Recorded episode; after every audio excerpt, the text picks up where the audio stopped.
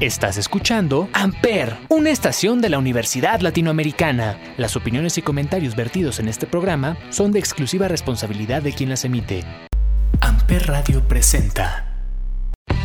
Estás escuchando Amper, una estación de la Universidad Latinoamericana. Las opiniones y comentarios vertidos en este programa son de exclusiva responsabilidad de quien las emite. Amper Radio presenta. ¿Qué onda gente? Bienvenidos una vez más a Amper Radio. El día de hoy en La Resistencia nos vamos a adentrar en cómo saber los diferentes enfoques laborales dentro del diseño en México. Hablaremos de lo que conlleva saber a qué área o qué especialidad quieres adentrarte cuando comiences en el mundo laboral. Así es amigos, esta semana tenemos como invitado a David Vallejo, quien nos ayudará con el tema de esta semana. Sigan sintonizándonos para no perderse las recomendaciones de esta semana. En esta ocasión los dejamos con el tema llamado Dramatic de Purple Disco Machine.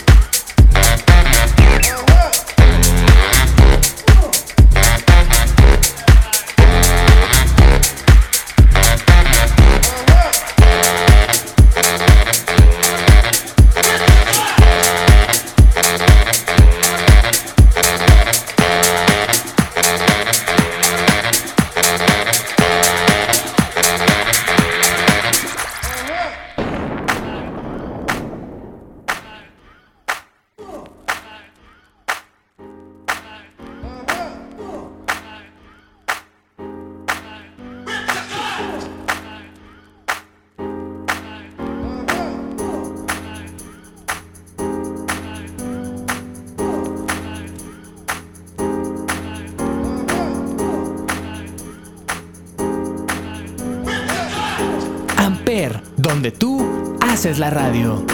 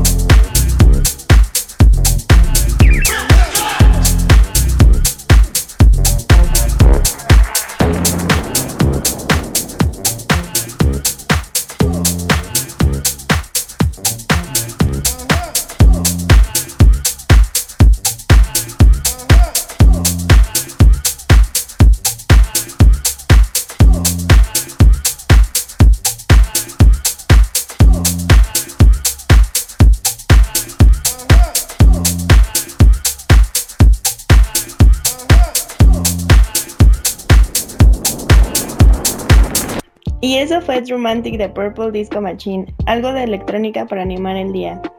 Ahora bien, sin más nada que decir, démosle la bienvenida a David.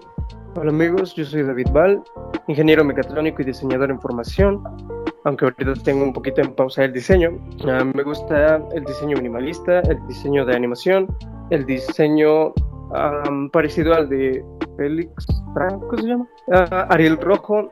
Mm, realmente tengo gustos musicales variados, ah, películas igual. Ese soy yo, me gusta dibujar, me gusta ilustrar, digital y análogo, y eso es todo. Bueno amigos, empecemos con las preguntas y la primera es, David, ¿cómo ves los diferentes enfoques laborales dentro del diseño en México? Realmente creo que son demasiados, bueno, son muchísimos y creo que hay como mucha oportunidad de, depende de lo que te guste, editorial, industrial, de moda, de personaje. Creo que hay bastante, hay muchísimos. El problema es que creo que en México el diseño sigue siendo algo que es muy mal pagado. Realmente sí considero de igual manera que es muy mal pagado y justamente esto me lleva a, a esta pregunta. ¿Crees que hay muchas oportunidades en general para el diseño? Creo que las hay, pero sí hay que encontrar, bueno, hay que saber buscar y encontrar algo, porque aquí en, en México, por la situación del país, por el menosprecio que se le da a todo este tipo de profesiones que tanto sean digitales o, o artísticas, uh, es muy difícil que, que, se valore. Entonces tienes que aprender a vender tu trabajo. Uh, creo que sí hay estudios, quizá, este, no sé, lugares donde entra un diseñador, pero como tal, ejercer tu carrera, no lo sé, es, es difícil porque pues quizá te contratan en una empresa, pero te contratan para, ah, no sé, quiero hacer este, infografías para medios y ya es para lo único que te, te ocupan y tu conocimiento sí es utilizado, pero realmente no es como que te paguen por la labor del diseñador. Claro, yo también concuerdo mucho con esa parte de que no se le da el reconocimiento que merecen los diseñadores. Por eso que tú recomendarías a alguien que vaya empezando en el diseño en este país. Pues primero que esté seguro de que, de que quiere el diseño, quizá, no sé, probar, investigar, porque uno llega pensando, no, es que quizá me gusta dibujar y voy a dibujar y voy a hacer esto y me gusta pintar y es a lo que me voy a enfocar. No, realmente el diseño es mucha teoría, es leer demasiado, es practicar muchísimo y estar acostumbrado al fracaso, pero tener la determinación para seguir. O sea, yo, yo lo que recomendaría es, si estás convencido de que quieres estudiar diseño, busca, lee, lee lo que puedas encontrar sobre diseño, sobre la Bauhaus, sobre mm, las escuelas que hay en México, las oportunidades que tienes ¿qué rama del diseño quieres saber? Este, en, qué rama de diseño te quieres enfocar? Porque a veces uno llega, no, es que la ilustración, pero tienes que ver figura humana, tienes que ver muchísimas cosas. Entonces tienes que estar seguro de que de qué parte del diseño quieres ir, porque fue un poco lo que a mí me pasó en mi escuela. Entonces yo diría determinación, enfoque y muchas ganas de leer y de querer aprender realmente el diseño. Y hablando de leer y aprender y todo eso, ¿tú qué opinas de las famosas apps que hacen todo con plantillas? Realmente creo que son una herramienta para personas que no saben de diseño. O sea, yo en alguna ocasión las llegué a utilizar, no te, no te voy a mentir, utilicé Canva, utilicé muchas otras aplicaciones que te ayudaban ya como mockups y todas esas cosas que si bien ayudan no es como, o sea, un diseñador sabe que utilizar Canva no es diseñar. O sea, el diseño implica mucho, implica retículas, implica teoría del color, implica jerarquización del mensaje, entonces yo creo que si bien son una buena herramienta, no los puedes ocupar para, no sé, para trabajar como diseñador, yo creería que no sería un trabajo profesional si está utilizado con este tipo de aplicaciones. Ok, ok, entonces podríamos decir que ayuda en cierta manera, pero hay que seguir este pues informándose y haciendo muchas cosas. Bueno, la siguiente pregunta es, eh, para ti, ¿qué es lo más importante cuando estás empezando en este mundo, en el diseño? La práctica y la lectura.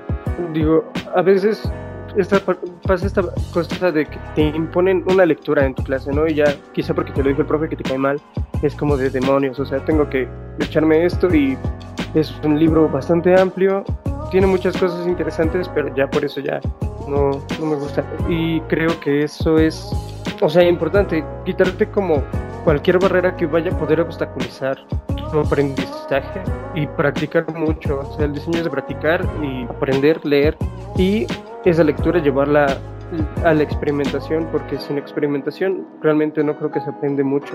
Bueno, siendo tú una persona que realmente, o sea, mis respetos, la verdad yo te admiro muchísimo, a mí me interesa saber qué es lo que te inspiró al momento que tú estabas empezando. Como inspiración personal es muy banal, realmente para evadir otras responsabilidades y ya como la más profunda es que realmente quería aprender, quería superarme. Siempre fui bueno dibujando, pero dije, ¿qué puedo hacer con lo que dibujo?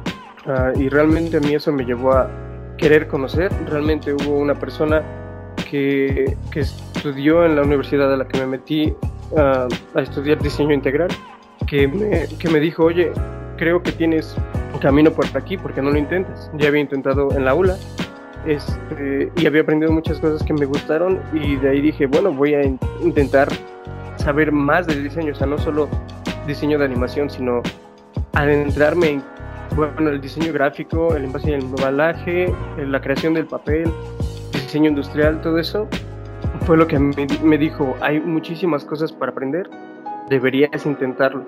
Y pues creo que fue esa, esas ganas de querer aprender cosas nuevas y descubrir algo que no sabía. Y justo hablando de esto, ¿tuviste miedo a la crítica en algún momento o qué has hecho para resolver esto? Sí, a pesar de que intento o he intentado a lo largo de mi vida no dejarme llevar por la crítica de los demás hacia mí, porque ellos no saben la vida ni, ni la persona que soy. Sí, obviamente hay muchos miedos. Primero, el, bueno, o sea, estoy estudiando diseño, pero en, al menos en mi situación y en mi educación era de, oye, es que si no sacas un 8, eres tonto. ¿No? Y luego más por esta parte de que creen que el diseño solo es dibujar, ¿no? Entonces, al cumplir con mi responsabilidad, mi responsabilidad familiar de estudiar y entregar buenas notas, por así decirlo, que realmente fue una responsabilidad que yo solito me acerqué, este, era el miedo, ¿no? De, bueno, me saqué siete en este trabajo porque no aprendí la técnica o no puse atención y demás, y era tanto familiar como, bueno, ya no voy a enseñar mi dibujo porque sé que está mal hecho. Este, y igual esta parte de que pues uno obviamente cuando va empezando no es el mejor ni el gran artista y creo que jamás se llega, bueno, o sea, se puede mejorar mucho, pero siempre creo que se puede mejorar algo, ¿no? Entonces siempre era como de, ah, es que, no sé, tenía un compañero que literal dibuja como un dios y era como de, bueno, es que mi dibujo contra el de él nada que ver. Entonces empieza esta parte de que tú te empiezas a comparar y creo que es una de las cosas más difíciles de hacer, el no compararte el aceptar tu conocimiento, tus fallos y tus logros y, empezar a empezar a decir, bueno, si me van a criticar, bueno, si es crítica constructiva, ok, ¿qué me dijeron? No sé, esta técnica te falló esto. Mm, tu dibujo carece de sombras, de iluminado. Bueno, entonces empezar a aprender esta parte de esto me está ayudando, me está fortaleciendo porque ya sé en qué estoy fallando y cómo puedo mejorar. Y el miedo a la crítica es siempre va a haber crítica. Ahí creo que depende mucho de cómo interiorice uno esa crítica, porque siempre, siempre va a haber una persona que no le va a gustar tu trabajo o te va a decir, ah, es que tal es mejor. Entonces yo creo que es aceptar tu trabajo, quién eres, lo que a ti te ha costado, el conocimiento que tienes y llevarlo a la práctica y no dejarte intimidar por eso. O sea, decir, o sea, sí, quizá no soy el mejor, pero puedo mejorar puedo llegar a ser como mi artista favorito y de ahí seguir. Y cuéntame, en el caso de un bloqueo, ¿qué es lo que haces? Me pasa seguido. Eh, pues primero intento estar como en paz conmigo mismo, porque luego me pasa que los bloqueos son porque, no sé, discutí con X familiar y pues eso me puso de malas y quería dibujar algo, pero por hacerlo a prisa o por no cuidar la técnica o por simplemente no sé, hasta en los bocetos me complejo, ¿no? Es como que me da el bloqueo de que en el boceto no puedo hacer o, no, no entiendo cómo lo estoy haciendo. Entonces lo que hago es intentar calmarme, respirar, poner algo que me guste, música o ver una serie que me inspire algo y, e intentar, bueno, ¿qué quiero hacer? ¿Cómo lo quiero hacer y con qué material? igual buscar una referencia, quizá, este, buscar varios artistas que me inspiran, así como, no sé, como trabajos. Ahorita estoy un poco con el Atom Punk, entonces es como buscar en Pinterest este, trabajos similares, ver ver la técnica y decir, ah, quiero que me quede así. Entonces como que eso me empieza a motivar para poder quitarme ese bloqueo y igual relajarte, quizá respirar, este, comer algo. Sí, como estar en paz mental para poder hacerlo lo mejor posible. No, pues muchas gracias. De verdad, nuevamente te lo digo, es todo un honor tenerte por aquí. Nos llevamos bastante, de hecho, porque pues siendo diseñadores, pues tenemos como pues todas estas etapas que mencionamos, ¿no? El bloqueo, el miedo a la crítica y la verdad pues de manera personal yo te considero a ti pues una persona bastante, bastante, bastante este, culta, muy, muy buen, o sea, yo te considero muy buen diseñador, la verdad es que me gusta mucho tu trabajo. ¿Nos puedes dejar tus, este, tus redes sociales para que te sigan, por favor? Pues igual nada más tengo Instagram, pero sí es arroba david-val, V-A-L. Vale, pues muchísimas gracias, de verdad. Un gusto tenerte por aquí. No, gracias a ustedes amigos por la consideración. Realmente se aprecia demasiado. Bye, ¿qué te parece si ahora vamos con otro corte musical? Esta vez será por parte de Supertramp con su canción titulada The Logical Song.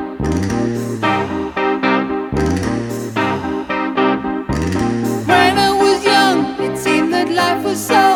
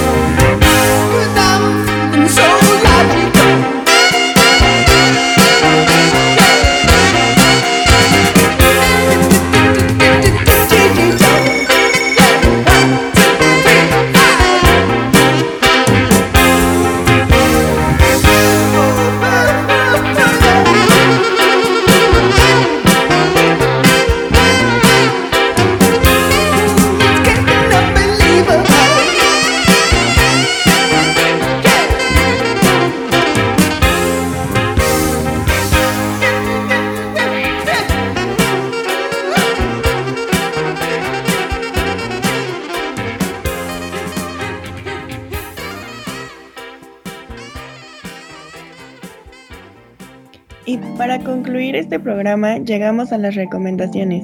Como saben, semanalmente les brindamos alguna serie, película, artista o canción que probablemente les gustaría conocer.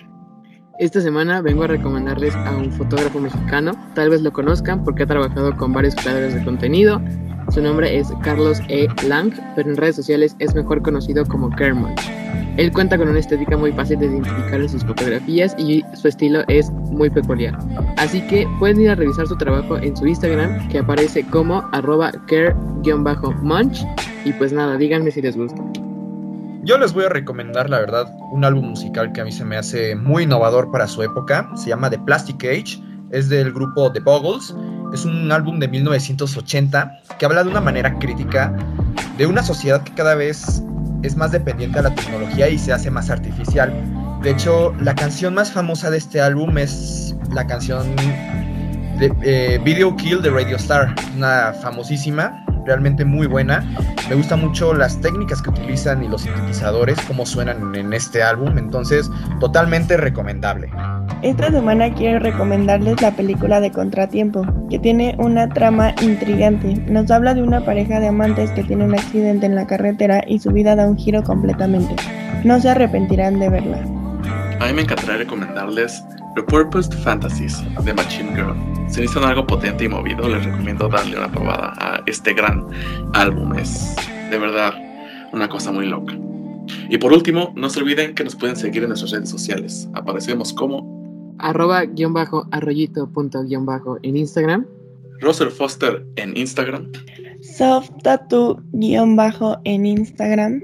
Y arroba skinny guion bajo dog punto foto en Instagram.